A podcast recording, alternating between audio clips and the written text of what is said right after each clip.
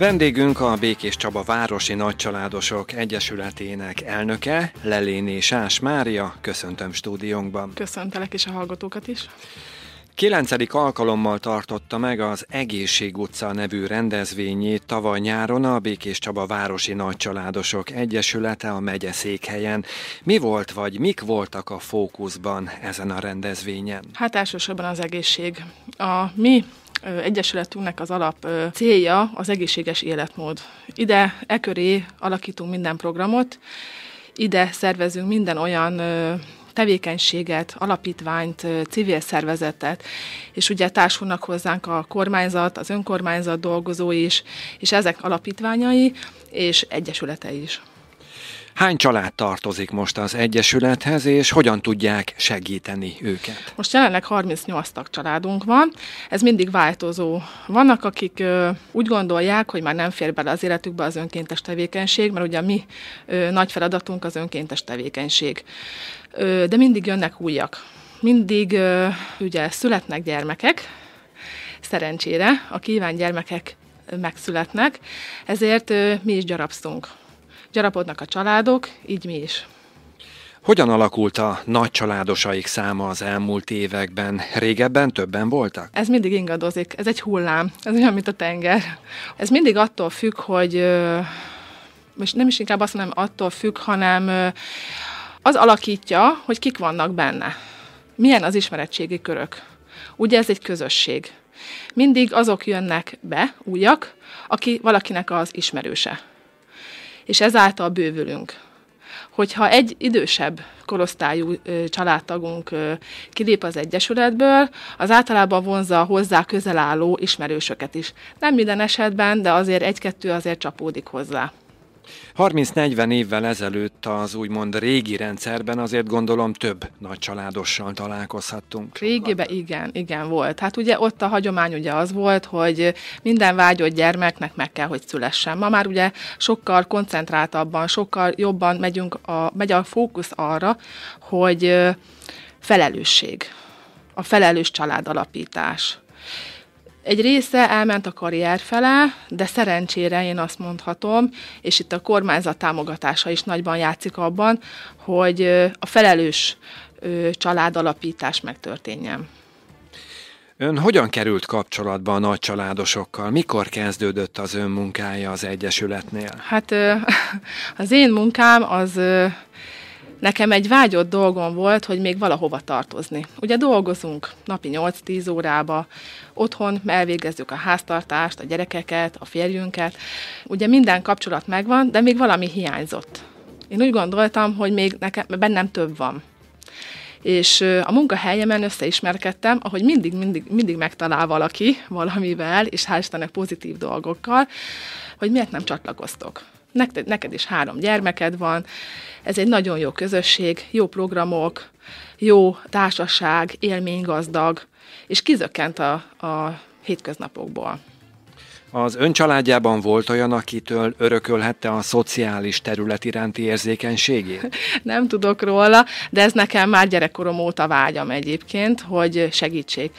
Én úgy gondolom, hogy én a híd vagyok a lehetőségek és az emberek között és ezt a hidat ö, szeretném megerősíteni, és úgy gondolom, hogy a cél is az a közeljövőben, hogy ez minél stabilabb legyen, mert szükség van rá.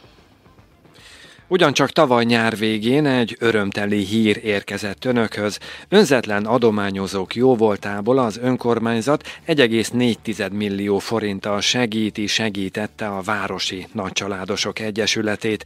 Hogyan fogadták a felajánlást? Hát nagy szívvel és nagyon nagy hálával, mert hogy nem is számítottunk ekkora összegre, úgyhogy igencsak fejtörést okozott, hogy ezt az összeget mire tudjuk használni, vagy fordítani, hogy hasznos legyen.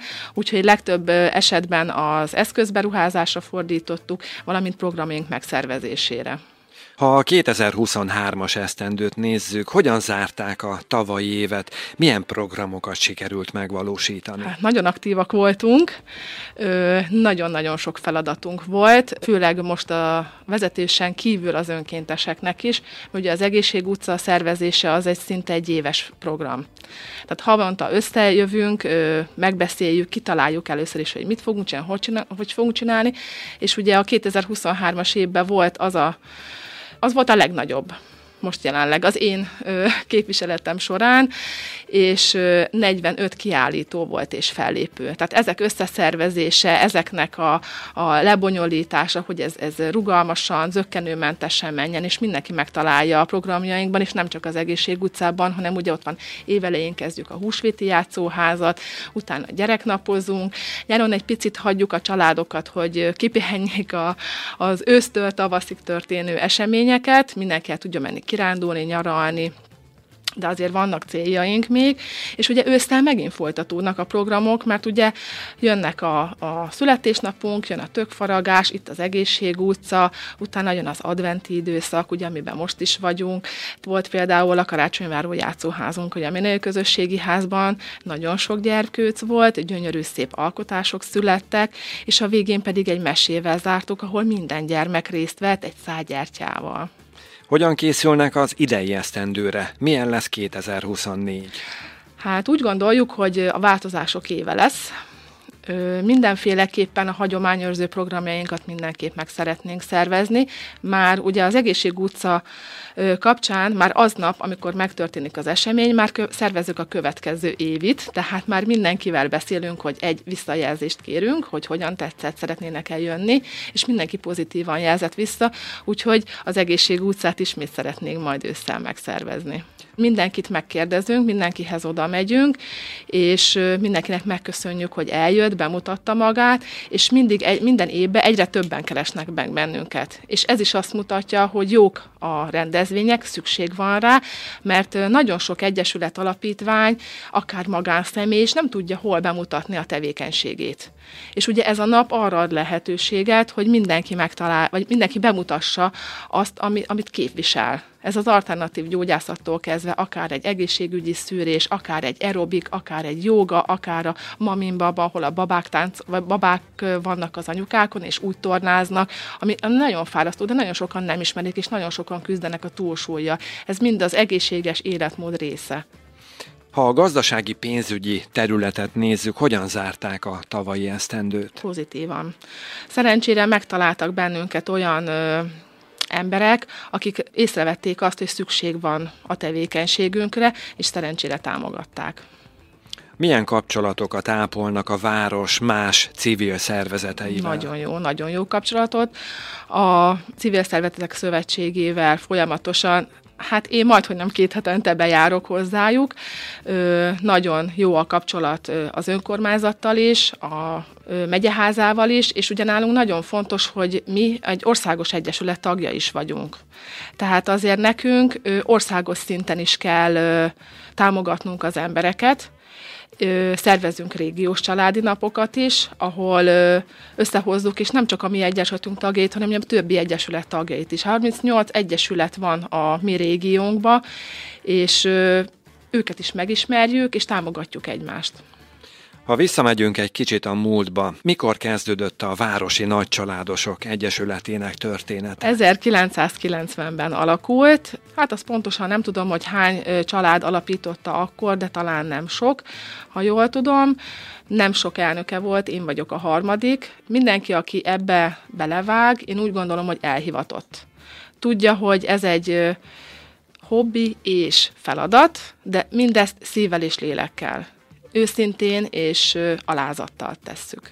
Tűztünk ki célt, hogy szeretnénk egy, vagy egy egyesületi ingatlant vásárolni, ehhez kapunk támogatást az Országos Egyesülettől is, pályázat útján természetesen, hogyha tovább jut a pályázat, és szeretnénk, hogyha még valamilyen támogatást kapnánk ehhez, Úgyhogy ezen dolgozunk, ez az elsődleges, mert szeretnénk táborokat benne rászoruló gyermekeknek készíteni. Gondoltunk egy ilyen királynős táborra, akkor lenne egy kalózos tábor, egy kézműves tábor, és ugye nagyon elmentünk a digitális világ fele, és ezt is valamilyen módon szeretnénk beépíteni, hogy a felelős digitális világban való élés a tudatos pénzkezelés például. Tehát ezek mind olyan dolgok, amiket úgy gondolom, hogy most nagyon fontos lenne ezeket tudatosítani abban a már a 8-10 éves korosztályba, de lehet, hogy nem is mondok sokat, hogy már lejjebb is mehetnénk a korosztályba, mert hogy már a boltba is úgy jön be a gyerek a kosárba ülve, hogy fogja a telefont a kezébe sajnos, és onnan nézi a mesét, még anya bevásárol.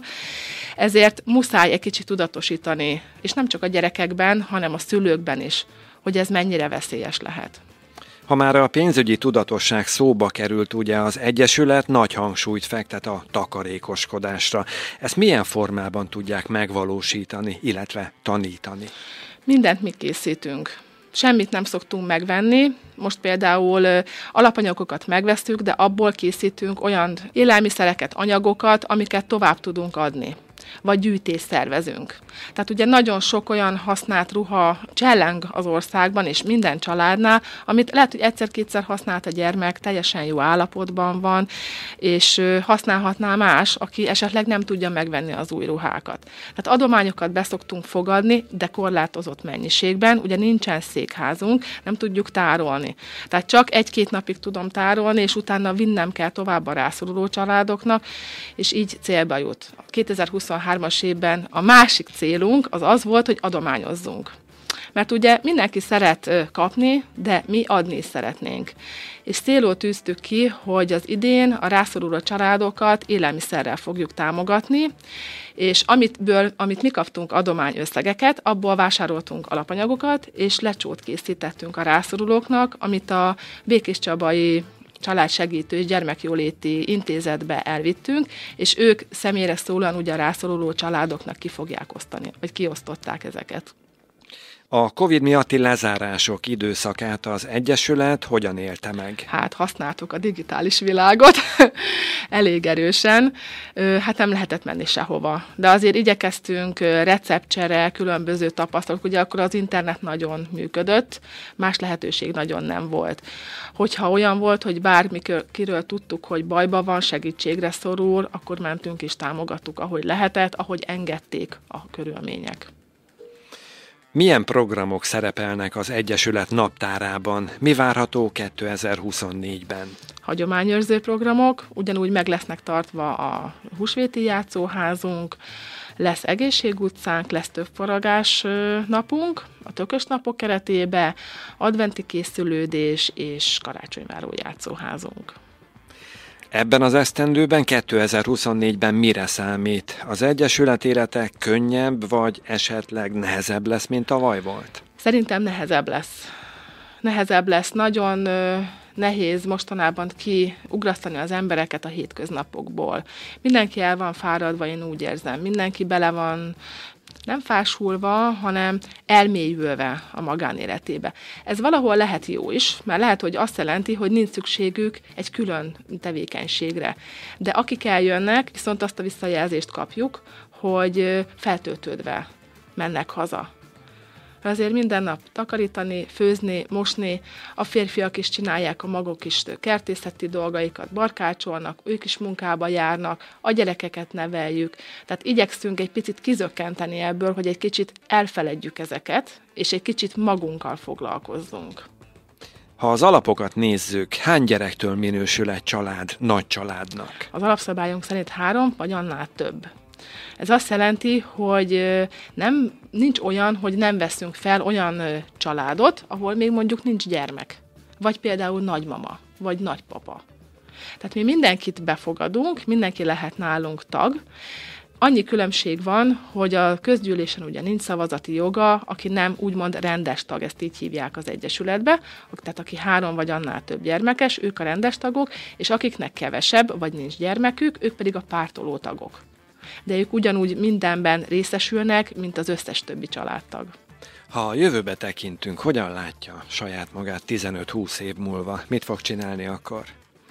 Hát én úgy gondolom, hogy a jelenlegi, jelenlegi munkám mellett ö, nagyon aktív leszek ö, önkéntes tevékenységben. Én nekem fő célom az, hogy segítsek mindig azokon, akik igényt tartanak erre. És mindig megtalálnak azok, akik igényt tartanak erre, és mindig megtalálnak azok a személyek is, akik ebben támogatnak engem. Úgyhogy aktívan szeretnék részt venni ebben.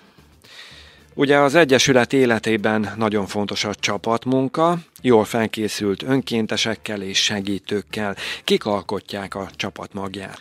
A csapat magja nálunk az elnökség. Ők ö, hozzák meg a végső döntéseket, de ugye minden családtag, minden programunk előtt tartunk egy gyűlést, ahol megbeszéljük a terveinket.